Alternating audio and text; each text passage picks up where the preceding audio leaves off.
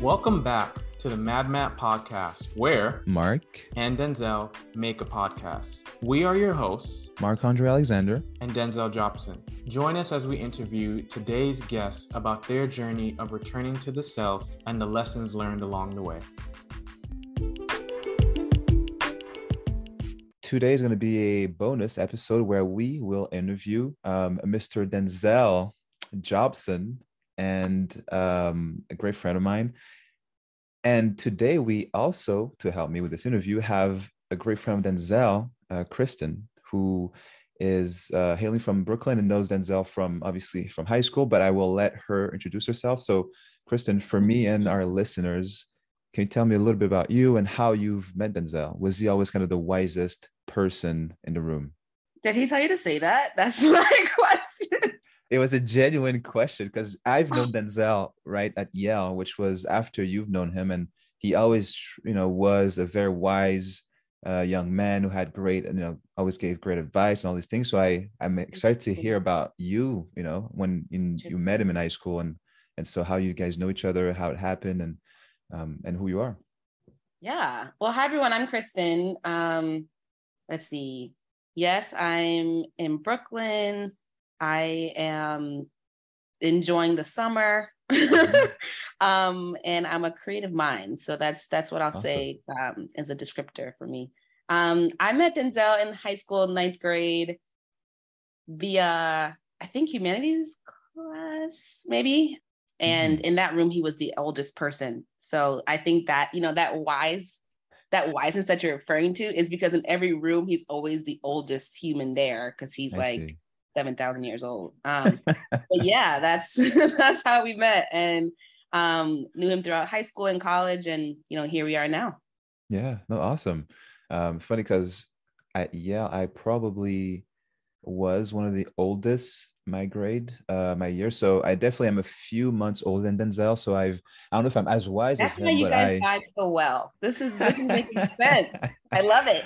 Yeah, we never connected with the kids our grade. You know, they were all young and foolish, and we had the, you know, wherewithal to know things better, and so we connected on that level. Just want to give a quick intro. I mean, I think probably by now, you guys have some idea of who Denzel is, but for those who don't, you know, Denzel was born and raised in Brooklyn, New York, from a West Indian, Grenadian household.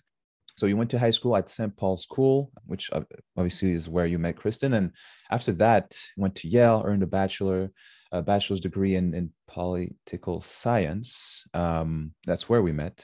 That was part of the men's track team, but also you were involved in so many different things. And I, till this day, it all still baffled me just how busy you were at Yale. But one of a few of those things was being obviously a member, important member of the Black Men's Union. Also were president of this beautiful union our junior year.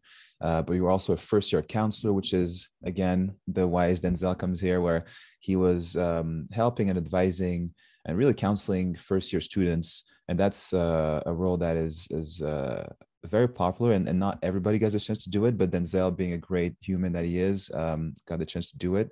I'm sure he was a great, FROCO that senior year. But after graduating, you went to consulting for a few years, and now you work in tech, still living in Brooklyn, enjoying your time with, you know, family, friends, discovering a bunch of different things in your own city, but also picked up Japanese again, which I know you had done that in college. But anyways, hey, Denzel has a lot of interests like manga, anime, education. And obviously, last thing, Denzel is the second half of this podcast. So Denzel, is there anything that you wanted to add that I forgot? I'll just turn it over to you and see if there's anything I'm missing here. No, I think you both got it really well. I just appreciate it. I appreciate all the love. It's super weird to be interviewed by friends and people who know you well. Kristen, I'll just say there were many rooms in St. Paul's where I was not the oldest. You're forgetting the actual teacher, right? Definitely younger than all of our teachers. And so I just wanted to throw that in there. And yeah, Mark, all the wisdom, grace, patience, good advice right back at you, because I'm always going to both of you for advice, right? So Kristen, I see you, you know, really bringing in Gen Z on the wisdom there. So oh, wow. I don't know what to say. Well, then so let me start off with the first question, and that's not going to be a surprise because we at the in the Mad Map podcast, you know, asked this question first, and so obviously a very important theme for us, and you know, the idea of returning to oneself, trying to kind of remain honest, right, with who we are, and block out the outside noise and distractions, and that can mean obviously different things to different people. And but I obviously wanted to hear you on that and see how, well, one, who are you, right? How would you answer that question of who is Denzel Jobson? Yeah, you know, as a co-host, I've asked this question to people now 11 times, and I've had 2+ months to think about an answer. So you would think that I would have something. And I think as we went through, Mark and I, we went through every interview and asked this to multiple guests. Each subsequent conversation just made me realize, I don't know. And I think even like Kristen came on today and said, I'm a creative mind. And in this moment, I was just like, man, how did you get to that so quickly? And so I think for me is actually what has come to mind is as I've heard people describe themselves as a creative mind, a curious person, like an artist, an entrepreneur, an independent thinker, various different things. I think the one thing that I sort of settled on was just someone who's very much trying to live freely, which is feels like super broad and ambiguous. And my mind right now is thinking about, okay, well, I've been behind the scenes. I know I got to give something that Mark and Kristen can use to ask follow-up questions. But I think, yeah, that was the only thing that came to my mind. And then, I mean, I know that's essentially what the concept of return to self means, right? Like the question of who are you before the, you know, the world got in the way and you started listening to other people and all that good stuff. But I think I really do just often think about what are the perceptions or expectations that I find myself subscribing to, sometimes consciously or subconsciously, and you know, how can I live free of those? Whether it's, you know, what society might expect, whether it's what a work culture might expect, whether it's what, you know, West Indian culture might expect or my household culture might expect, and I think maybe you're never really there, but that's always kind of the thing that I come back to. Like, how do I know that I'm living freely in a way that the things that I'm doing, I'm not reacting to something or rebelling against something, but I'm actually in and of myself doing that thing. I just, because, you know, I moved back home earlier this year, January this year, and I was home for 4 months. And it sort of reminded me of, I don't think it's a childlike instinct. I think it's a human instinct to sort of like rebel. And it sort of made me wonder how much of my decisions come from rebelling against a thing versus having a genuine pure interest in a thing. And the attitude and experience, depending on the mindset you're coming from, is complete 180. So yeah, I think just trying to get a better sense of like, what do I actually want to be doing and how do I actually want to be spending my time? I think I spent a good amount of life just trying to defy expectations. And I'm getting to a point where I'm realizing that that motivation isn't enough and isn't necessarily like what I want to be led by anymore. It's funny because, I mean, really the thing that stuck out is really you saying that you are trying to live freely. And one way I've seen you do that particularly was in the professional world and what you've been looking for and trying to achieve, and also how honest you were with yourself, because, you know, us coming from Ivy League schools, I think we're in a situation, an environment that really is pushing for success and people being, you know, in the 4s, 30 under 30, all these crazy things and, you know, signs of success and achievements. And I think especially in the last, I want to say like year, I've heard you kind of use a language that I didn't used to hear you say a lot, or even others around us, which was, hey, I just want to be good. Like, I just want to have, you know, what I need. And I don't need to have like millions of dollars or billions of dollars and be an entrepreneur and have these crazy things going on. I want to make sure I have enough to sustain myself and the people I care about. And you'd be surprised that this is not as high as you might think.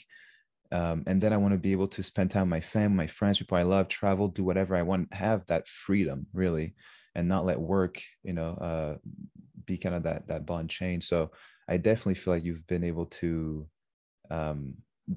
choose wisely and use that kind of basically living freely as a compass.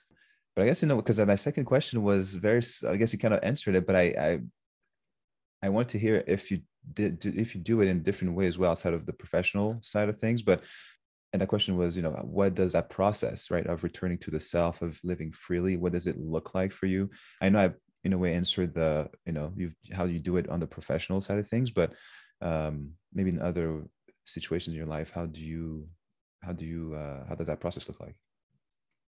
Yeah, that's a great question. I think you both probably know this, but when I went into college, I wanted to be a teacher, grew up Canarsie. And I would say what's unique about Canarsie is I've actually, my dad's side is Jamaican, my mom's side is Grenadian. I've only been to Grenada, but Canarsie is like, what, 95% West Indian? I think the most common nationalities, I think it's Jamaican, Haitian, and then Trinidadian. And so, I grew up in a very, not just Black neighborhood, but West Indian neighborhood. All my teachers were West Indian up until high school. So, I mean, I just feel like the experience that I had in public school, I loved it. And I feel like it took me a long time to realize that wasn't the experience most kids are having, especially not most Black kids. I remember in 8th grade, throughout school, teachers said things to us that's normal for an aunt or an uncle to say in West Indian culture that you could not say in a normal school setting because that teacher would get fired. You know what I mean? But for us, it was oh no, my mom talks to me that way. Yeah. Or my aunt's talk. So school felt like I remember, man, there was this one kid, Shamar, man, he never did his homework. And every day he had a new excuse. And I remember one day our teacher, Miss Jacobs, who's from Jamaica, and she looked at him and she said, you could kill someone and have them put in jail. And this was 8th grade. We're like, what, 11? I love that you remember this. Yeah, right. That's a core memory. That's because that is just a perfect analogy of what school was like. And that was one of her more kinder comments. I mean, Miss Jacobs used to go off on us, if we weren't. And I would say also, I never had people who pushed me harder than my teachers in Canarsie. Miss Jacobs used to get on me. All my teachers get on me all the time. I was late every day, man. Middle school, I don't know how many school days we have in a year, 150 or something like that. I was late one in 3 days, missing whole periods. And Miss Jacobs used to pull me aside and say, man, all my tax dollars are going to you. I mean, she just used to get into me. And then she would pull me aside and say, Denzel, I think you have so much potential and it's so sad to watch you waste it. I think you could, and all the kids kind of got that. And even Shamar, I mentioned earlier, Miss Jacobs would sort of make that joke, but then also pull him aside and say, man, well, listen, this is preparing you and disciplining you for just for life, for work, for responsibility. This is where it starts. So, I wanted to be a teacher. I wanted to go back to Canarsie. I wanted to go back to, my middle school, or that's what I wanted to do. And so Mark, to your question of free, I feel I haven't really done that in a lot of ways. 'Cause when I got to college, us being alum of Yale and Brown, I remember telling people I wanted to be a public school teacher. And I think in the Ivy League, there was a lot of pressure around accolades. And so I remember, I remember people telling me, you came to Yale to become a teacher. And, mm-hmm. and so there was a lot of reprogramming that was happening in my mind that was oh, these things that I want, I shouldn't want them. It's if you're going to go to the Ivy League and become a teacher, do TFA, do a Fulbright, do something that's going to have the merit and the external accolade. And so I got a lot of that pressure. And I started to feel oh, maybe I wasn't ambitious. Maybe the things I had set out for myself weren't enough. And then there was a lot of, I remember when I graduated, an older Black alumni pulling me aside and saying, you have a responsibility to Black men everywhere because by your age, you should have been in jail by now. And here, this was my graduation day. And here you are able to walk across this graduation stage at Yale. How many Black men get this opportunity? You have a responsibility to like maximize your like financial earning potential. You know what I mean? So it was just that kind of coded language that, that's why I chose consulting. So that's an example of, you know, I felt like I made a lot of decisions that I felt like I had to prove something to people to kind of say, hey, okay, well, I got this opportunity. I just want to let you all know, like, I'm grateful for this and I'm like listening. But I think that's the reason why, you know, we're 5 years out of college, and 5 years out of college, I've had 5 jobs. Because I've kind of just kept going from, you know, thing to thing that isn't necessarily what I ever have wanted for myself. But also the further you go down a path like this, the harder it is to leave, because, you know, for all of us, we get into conversations of, ooh, my peers are earning this amount per year. And oh, this is what they're doing on LinkedIn, or like, dang, he's a 30 under 30 for real. Him? Yeah. You know, and so you get into these things and it starts to mess with your psyche. So I think in the professional route, man, I'm team quit, you know. I think I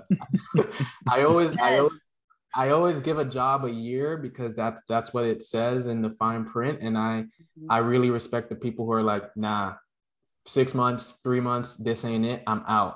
I don't have that courage. I wish I did, but yeah, I think I've been very much like in a work perspective. If it doesn't feel like it's for me, I'm gonna leave. And I think in my personal life, that's been a little bit more difficult, because then you gotta unpack a lot of things. You gotta think about family expectations. That stuff is a little bit harder. And I would say what also makes that easier is I think we are moving toward a place where like mental health is something that gets talked about a lot more. And I think this is pretty terrible, but I've been in, you know, kind of more intense work environments, I've also seen a lot of like health related issues. So like at Deloitte, I remember this guy had a stress induced seizure in the office, and he was like a few years older than us. And like, he had a seizure, paramedics came, they took him away. People went back to work. I was like, nah. Like, I can't watch a man seize up and then go back to work. And it was this mindset of, how can people do this? And so just little things like that, I think realizing I don't have the capacity that a lot of other people do in this professional context, because that messed me up for weeks. You know, I would get nervous or stressed out at work and my heart would beat faster. And I would think, oh my God, am I about to have a seizure? So just the realization of, hey, I don't think I'm cut out for some of these more intense work environments. And I'm okay with that. And I think intensity looks like many different things, right? Because like teaching has its own kind of intensity, but particular kind of corporate intensity that I've been in for a little while was just like, hey, I can't do this. And I think that's okay. But it took me a long time to feel like that's okay and not that, oh, I'm not good enough, or why can't I keep up with blah, blah, blah. And, you know, y'all know the other thing I'm thinking about is, man, how much of this life given to us in North America, how much of that is for me, right? Like, you know, all of our parents or grandparents, they made the voyage to come from the islands, you know, to pursue the American dream. And this was their dream for us, but is it my dream for me? I don't know. So yeah, I think always just trying to like question these things and, you know, just looking out and seeing what the experiences are of people in a space and whether or not that's the experience I want for myself. And then secondly, just sort of asking that question of, sometimes even like the simple questions are, where do I want to live? Who do I want to be in contact with? What do I want my days to look like? You know, this concept of you work for 65 years, you know, you go to school and you go to work and then you retire at age 65.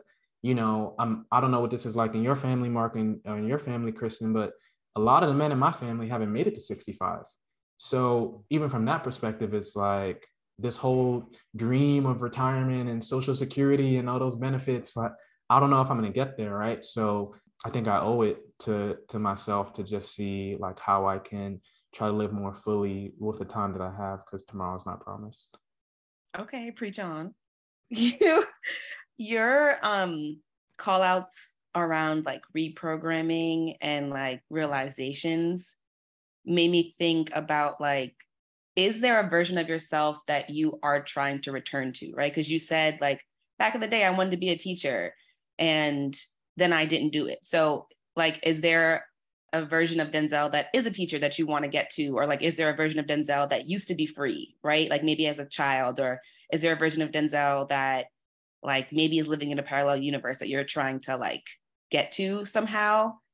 Or I guess the question is, does that exist? Is there like a version of Denzel that you're like, I need to get back to him? Or do you just not know and you're trying to like create that said version? Because I feel like that those are two different paths. And that can be like a little bit tough to unpack, because I feel like a lot of us are probably having the same experiences in that regard. True project manager question right there. Just you got to PM things. I'm trying to, I want the clarity. Yeah.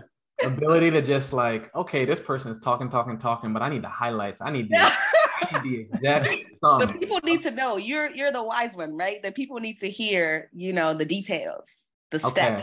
Okay, I appreciate it. It's a good question. I like these questions. There is like a childhood Denzel that, again, this could just be some made up fantasy in my head, but there is a childhood Denzel that I think of as being like very, very free and just like without any expectation or pressure, just like enjoying life.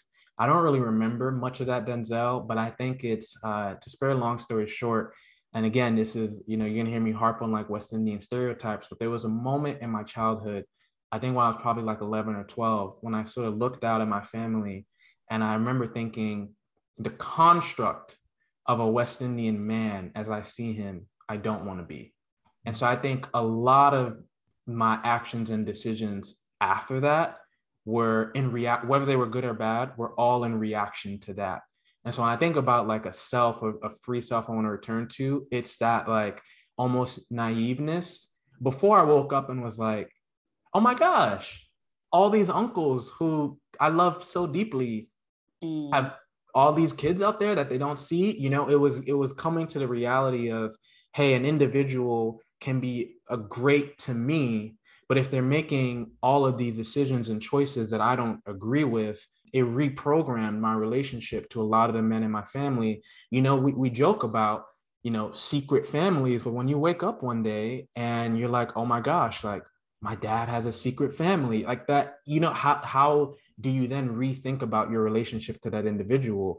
And, you know, so I think there's the Denzel before he realized kind of like the things that the older folks in the family know, but don't tell you. Mm-hmm. And I think the way you come to those things is also a little bit stark, because I think in a lot of West Indian culture, people don't talk about it, you know? So I remember I had an uncle who was losing weight. And he was like, yeah, I'm on this weight loss program and it's going great and blah, blah, blah, blah, blah. And I'm like, all right, man, like, do your thing. You're trying to lose weight, trying to get more fit, whatever. 3 years later, he dies of prostate cancer. And I mean, this was a while ago. And I remember I was talking to my grandmother and she was like, yeah, you know, we don't want to tell the kids, but everybody knew. And it's that kind of stuff of like, wow, like I really wish I would have known that. I would have approached that time that he was in the world a little bit differently. So I don't know. I have lots of feelings on, I think, how a lot of maybe adults in general, but in the West Indian culture, the things that are kept from quote unquote kids, because all of us being in our late 20s, I'm still a kid. There's still stuff that I was at a family event the other day and this woman came up to me. And she was like, hey, Denzel, how you doing? I've never seen this woman in my life. I was like, what? And she knew a bunch of stuff about me. And she was like, yeah, I'm your grandfather's sister. And in my head, I've met all my grandfather's sisters. So I'm like, who's this woman? So I call my mom over. I'm like, yo, mom, this woman talking about she grandpa's sister. And my mom was like, yeah, well, you know, that's from, I was like, what? You know what I'm saying? I was like, yo, like, bro, like, come on. Like, when is this going to stop? When are people going to stop popping up? And, you know, I think there's a Denzel before the kind of the recognition of, damn, my family has, you know, there's a lot of secrets and a lot of things that were withheld from me that I think really impact how I see my relationships with them. There's a Denzel before that. But I think I'm not going to get back to that Denzel. I think life is complicated. You have to live with the nuances of those things. But I think in terms of a more like forward approach, I think this is why I've gotten back into Japanese study. I really enjoyed languages. I mean, Chris, we had some Spanish classes together back in the day in high school. And then in college, I went down a Japanese route. And then I remember like junior year of college, I ran into this dude, long story short, at an event at the Japanese Embassy in DC. And, I was like, he doesn't expect me to speak Japanese. So I went up to him and I flexed hard. My grammar and everything was probably whack, but I flexed super hard. And, it turned out he worked at the U.S. Embassy in Tokyo. And so he invited me to apply to work there for a fellowship for a year. And I remember I was like 22 years old and I looked at him in his face and I was like, yeah, my mom won't let me. And I reflect on that and I was like, yeah, I was a grown ass man, bro. But just that, like, that feeling of, knowing what that conversation would have been like to have with my extended family, but also that as a scapegoat for my own fear. And so I think a lot of me has gone back to just the joy I felt of studying languages, the excitement, although with some fear I had about like going to Tokyo and Japan. And so I've resumed some of that. I don't know what that'll look like in terms of a job. Like, will I teach in Japan? You see a lot of Americans who go to Japan and they teach English. Will I live in Japan for an extended period of time? I don't know the answers to those things, but I guess I'm just trying to lean in on, wow, I really enjoyed studying Japanese at that time when I was in college. Since resuming, I've enjoyed and I'm continuing to enjoy it. And I'm just going to see where it goes and not really try to set expectations or definitions of like what it'll look like. So, Kristen, as a PM, you have to let me know if I truly answered the question or if I was just, piggybacking off of so-and-so. I'm trying. Don't use the corporate talk in this combo. That's great. Just to round out this conversation. Right. I want to clarify the objectives. Round it up. I literally, y'all, as a PM, after every call, I have to go, just to recap. And then you have to go through everything, next steps, all of that. Hate that life. No, I hear what you're saying. I think what I'm picking up from you is that the naivete of just like being a child and also just not knowing all of the realities of things that are uncomfortable, right? Like things that exist that are uncomfortable in your family, in the world, like that makes a lot of sense. And it's obviously tough to do that as an adult once you start to, have like a certain self-awareness or you start to kind of live in a world where things are unjust. Like you can't really go back to that, which is totally fair. But I love to hear you talk about something as specific as like your journey with language and how all of the opportunities tied to them you were pretty like afraid of, in the past. And literally these past 2 years, you've just been like doing the opposite of all of those fears that you mentioned. You're literally trying to actually leave the country based on your learning of the language, and you're out there, you're going to conventions and you're practicing your Japanese,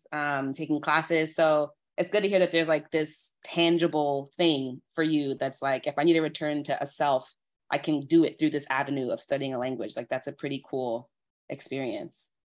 Yeah. And I mean, just excellent recap there. Just, hands, round of applause to the PM right there, you Kristen. Know. Yes. And to your point of like, you asked the question of which self, and you sort of implied it, but just, it's important to recognize we all have like many different selves. Mm-hmm. And that's an interesting thing to wake up to the realization of also, right? Mm-hmm. And I think what sort of serves me with the language study, and I'll just say going way back, growing up in the New York City public school system, everybody's learning Spanish, right? Like Chris, you had Spanish as well, right? Like, I mean, Mark, did you have to learn it? I guess you were in Quebec, so it was French and English. Yeah. Oh, yeah. It was English. English is your. But you see, what I mean. Like, and everybody on this podcast hears it. You listen to Mark talk. That does not sound like a man whose second language is English. That he started like really getting it. Like you really, really started getting into English in high school, right? So you were what, 15? Yeah. I was around 15. Oh, that's very impressive. Even in high school too, it was like the basic, grammar and like practice a little bit and, during those classes. But then after classes, like, I mean, I speak French like 95% of the time. So I think UCC, so like, I guess boarding school, I was 18, was really when I was fully immersed in a completely different language setting, if I can call it like that, environment. That's why I'm looking forward to hopefully, fingers crossed, knock on wood, everything that exists here, that you will be in Japan and be immersed fully in a different culture, but also in a different language. Because I think your body, when you put yourself in a very tough situation, I think your body reacts and gets to find comfort very quickly. And you being in a very uncomfortable place like Japan would, I think, push you to learning the language probably even faster than you probably think you can. I guess that's what happened with me in boarding school. And your story is impressive. I feel like something that I've experienced in my language learning journey is you can't express yourself, right, to the extent that you would like. Sometimes you can't even say anything. And there are times where I'm in a Japanese class and I feel dumb. I can't say the things that are on my mind. I know what I'm saying doesn't make sense. And, you know, Harriet, Mark, you came to another country where like French is obviously not the dominant language.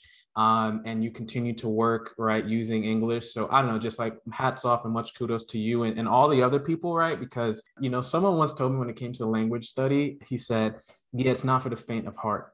And in the beginning, I was like, not. It's really not. Yeah, no. I was like, this person's being dramatic, but it's not.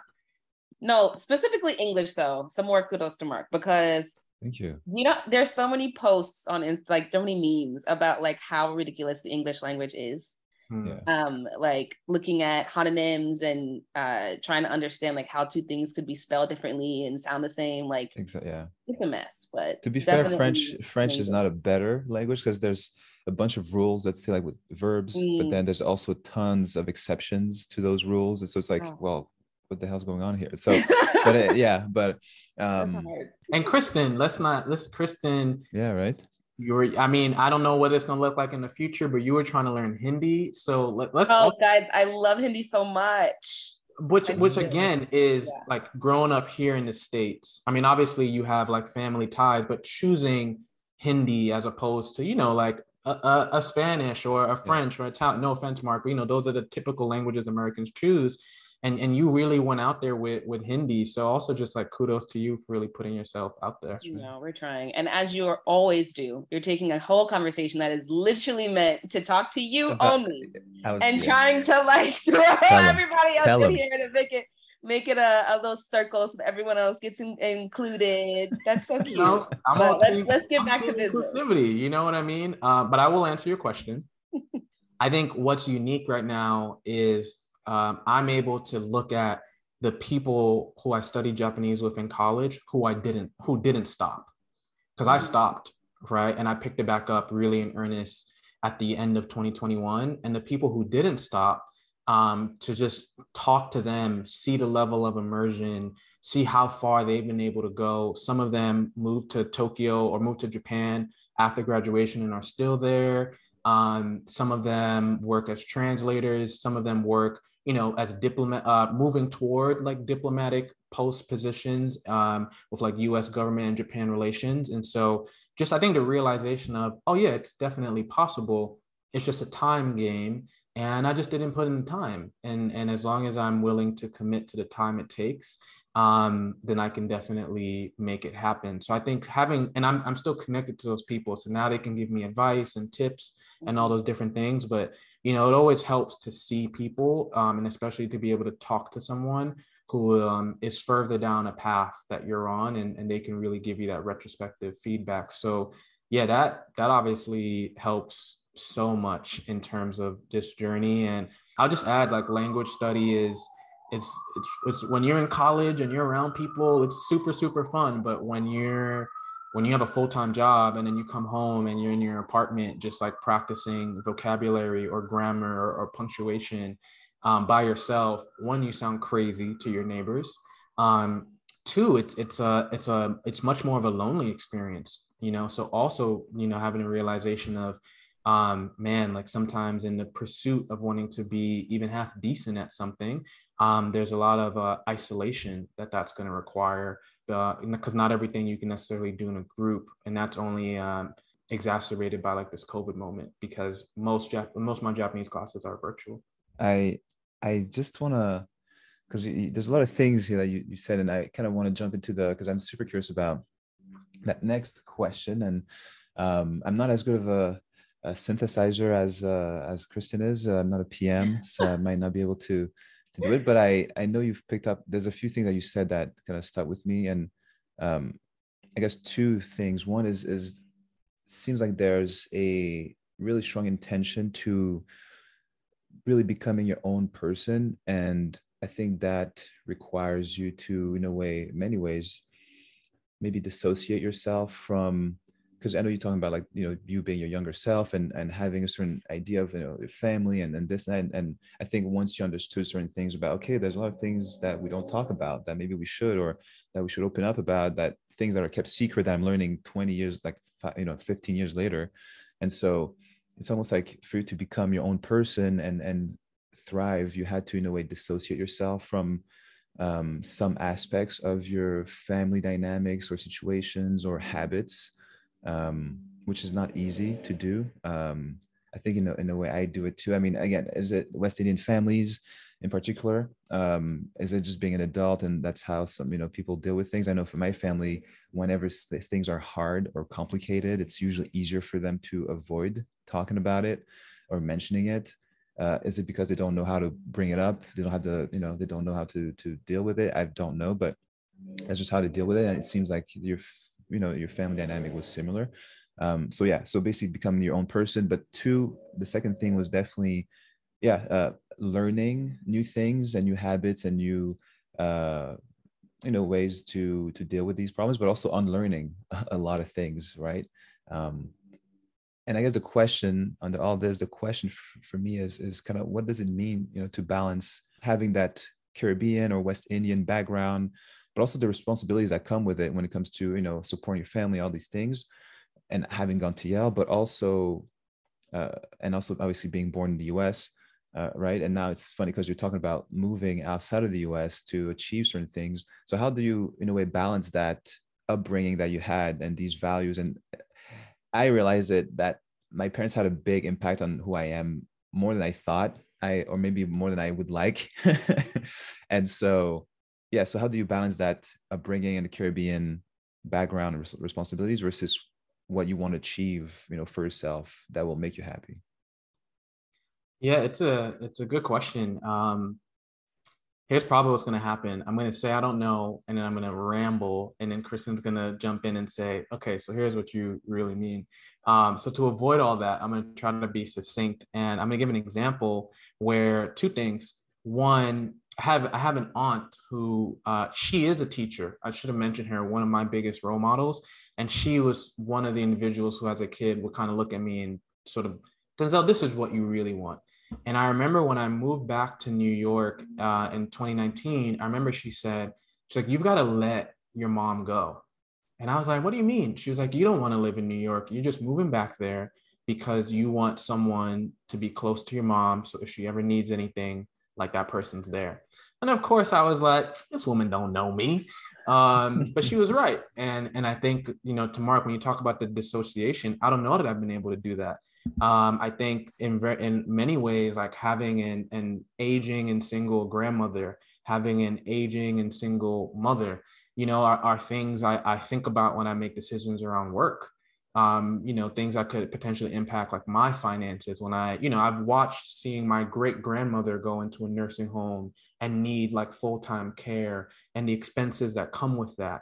And so to think, like, okay, well, I've oftentimes always think about who's going to do that for my grandmother, who's going to do that for my mother. And so I think it was always, going back to language, Kristen and I, our high school had, like, language study abroad opportunities, but those were always, like, 4 or 5 weeks. That was great. The concept of moving someplace else, even for like a year, is really, really difficult because I haven't been able to dissociate myself from this, this idea that I don't think is inherently a bad thing. I think just what happens is there's no parity, right? So, like, my great grandmother had 12 kids, but only 4 of them took care of her when she was older. And I think that's the kind of challenge that you see happen. And usually that kind of, not burden, because I don't think it's a burden, but the share of the responsibility tends to fall disproportionately on women. I would say my family. And so I think, like, as I've gotten older, really asking, okay, well, I don't want that to happen with my mom and my grandmother. Like, I want it to be such that, like, the proportionate responsibility falls on me. So what does that mean in terms of how much money I make, in terms of where I live and different things like that? And I think sometimes I use that as an excuse not to do things. So I don't know that I've always been great at dissociating. And when I think about the way in which to do that, it's really hard. But the second example is when I lived at home for 4 months in 2022, I had a miserable time. I just remember things that I had our mind's ability to like out of sight, out of mind, to just be like, you remove yourself from something for a little bit and you think you've dissociated, but you're just not proximate. You're just not proximate anymore. And when I went back home, it was like immediately, like I couldn't sleep the first night because I was like, oh my gosh, I forgot all the things that frustrate me about this place. And long story short, moms know us. And one day my mom sat me down and she was like, you're not happy here. And I don't understand why.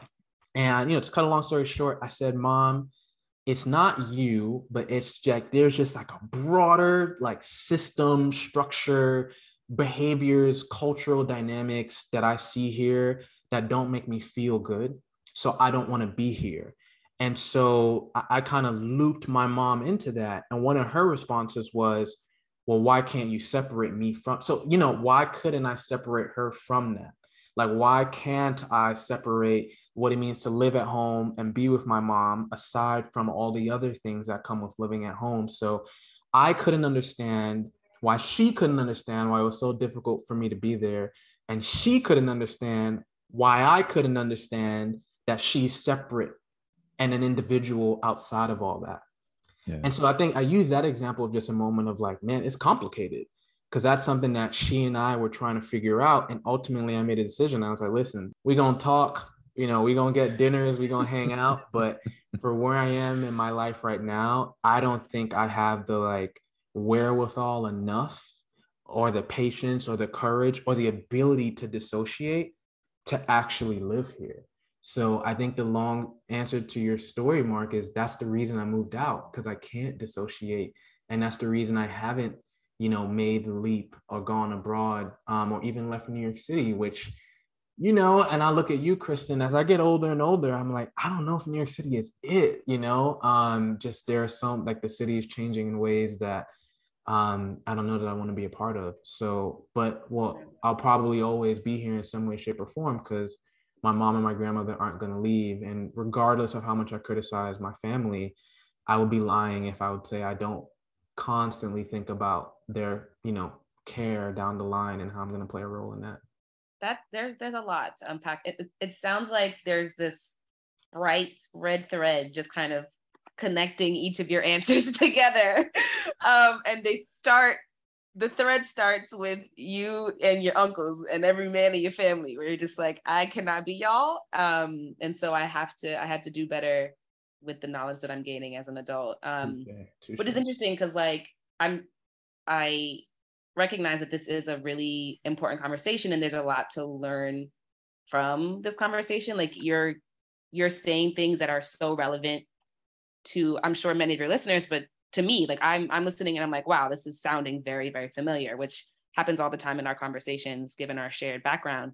I'm curious if there's like any advice that you'd give someone in a similar position. And I say that, I say that as someone who's also working through the same questions that you are, right? Like, so I recognize that you may not have any advice or like, you may not know what is the best thing to say to someone, but if there's anything that you think that you've learned recently that could help someone who's like in a similar position of just like, I have these ties to family, I have these ties, these responsibilities, I have these ties to these expectations that are on me, but I'm still trying to work on freeing up myself to return to who I need to be. Like, what's one thing that you would say to someone on that journey?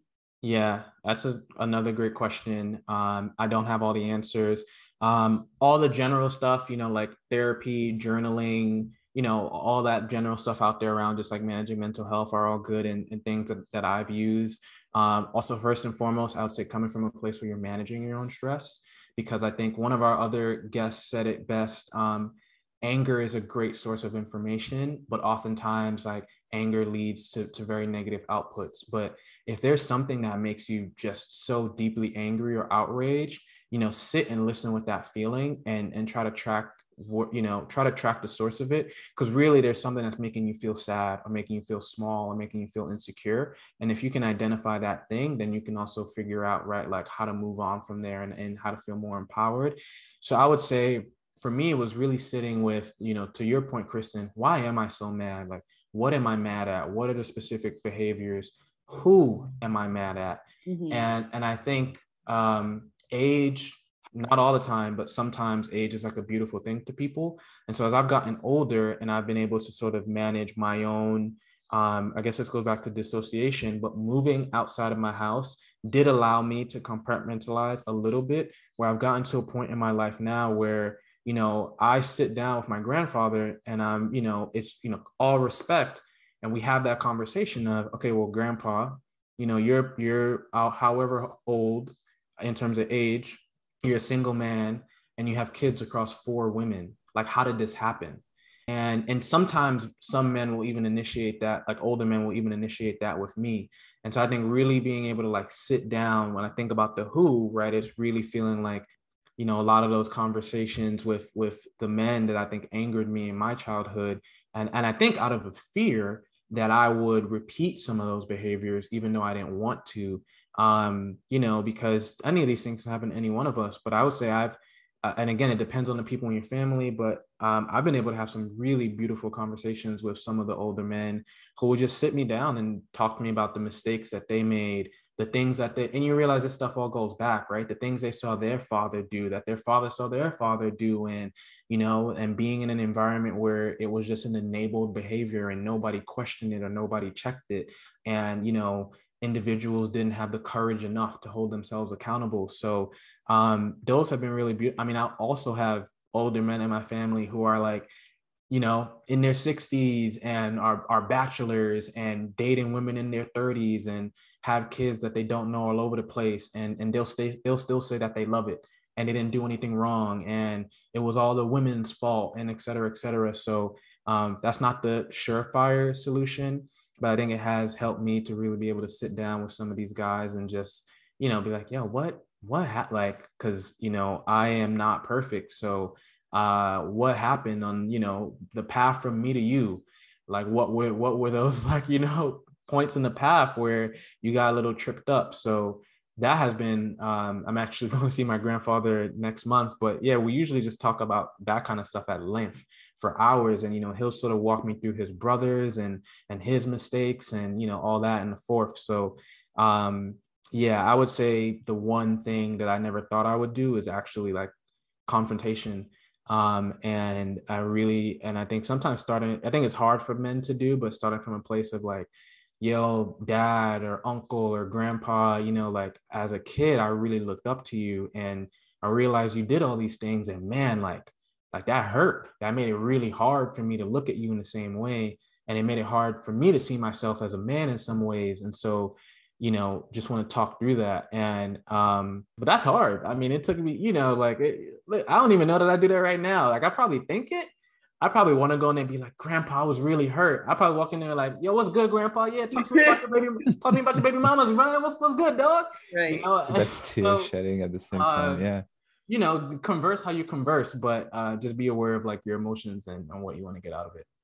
It's a lot of things. I think like Kristen said, a lot of things that you say, I think will resonate with our listeners, but it definitely does with me. I mean, one of them is just to sit with these tough emotions, but also asking, and confrontation doesn't have to be the typical, you know, way we see it when it comes to having to, you know, being loud and just say, hey, you hurt me. This is what you did. Like, it can be through asking questions. And I think that's what you have been doing with, it seems like a lot of men around you in your family or outside of the family. And it's funny because it brings me to wanting to do that. Can I jump in there, Mark? Yeah. Also, which I completely forgot. You mentioned men inside or outside of the family. I've also met a lot of men, and I'm talking about Black men here, but I've met like Black men who are married and have kids, and all their kids are with one woman.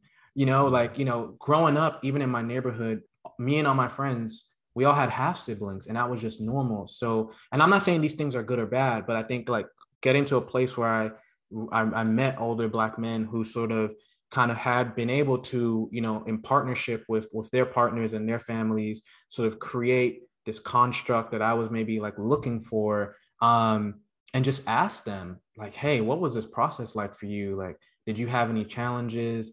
And so I would say on both ends, like talking to the people who maybe it didn't turn out the way they would have liked, and maybe talking to people who it did turn out the way they would have liked, recognizing that like both have their challenges. And also I feel like I need to say like, it's life, things happen. Like just because siblings are half siblings or step siblings, or an individual has kids with different partners, doesn't make that individual like a good or bad person or a good or bad parent. Like I also know like wonderful, wonderful people and parents where it just didn't work out with one partner. And that's okay to say. And like, that's also really empowering, I think, especially for women of like a West Indian background, right? To like leave a man, like you don't really see stuff like that. And so, you know, to like leave a partner because it just didn't work out. And, you know, if you find another one and you have more kids with that partner, the whole concept of you find one person, you marry them and you live, so you die together and you have all the kids together.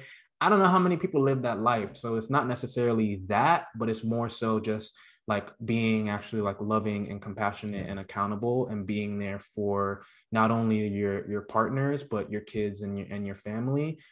It's really that sort of lack of accountability and compassion that I was really just trying to address. I think that's good that you clarify that, but I think you do do it, right? When you talk to family members, and I personally feel like it takes courage, a lot of it, to be able to ask these questions and just also sit in, you know, that uncomfortableness of hearing about your family's past and mistakes. I feel like that's something I'd like to do. It's funny because I think you do it. Sounds like you do it more with the men of your family or other that you know. A lot of my family members are women, and so I wonder. And it's been so hard for me to mentally kind of bring myself to doing that. I think it's fear of, I don't know, you know, it's something out there, but I would like to have the courage to do that and sit with my parents, you know, my aunts, my mom and others, and ask these tough questions and understand what the past, you know, mistakes or decisions, why they were made and all these things. So I'll have to say, I don't want to take too much time, but because we've talked about this, yeah. But I want to say thank you to Denzel for playing this awkward but fun, interesting game that is interviewing ourselves. I want to thank obviously Kristen for joining me today as the co-host and adding just color and context and history to it all as well. Having known Denzel for since high school, and it was great to have you on the podcast, Kristen. Thanks for having me. This is so much fun. Yes. Thank you, Kristen. I appreciate it. Exactly. And thanks again for your time and for the deep dive into, you know, Denzel's life, right? And mine. So thank you all, and all the best. We hope you enjoyed this episode of the Mad Map Podcast, where Mark and Denzel made a podcast. Please take a moment to rate, review, subscribe, and share, and catch you on the next episode.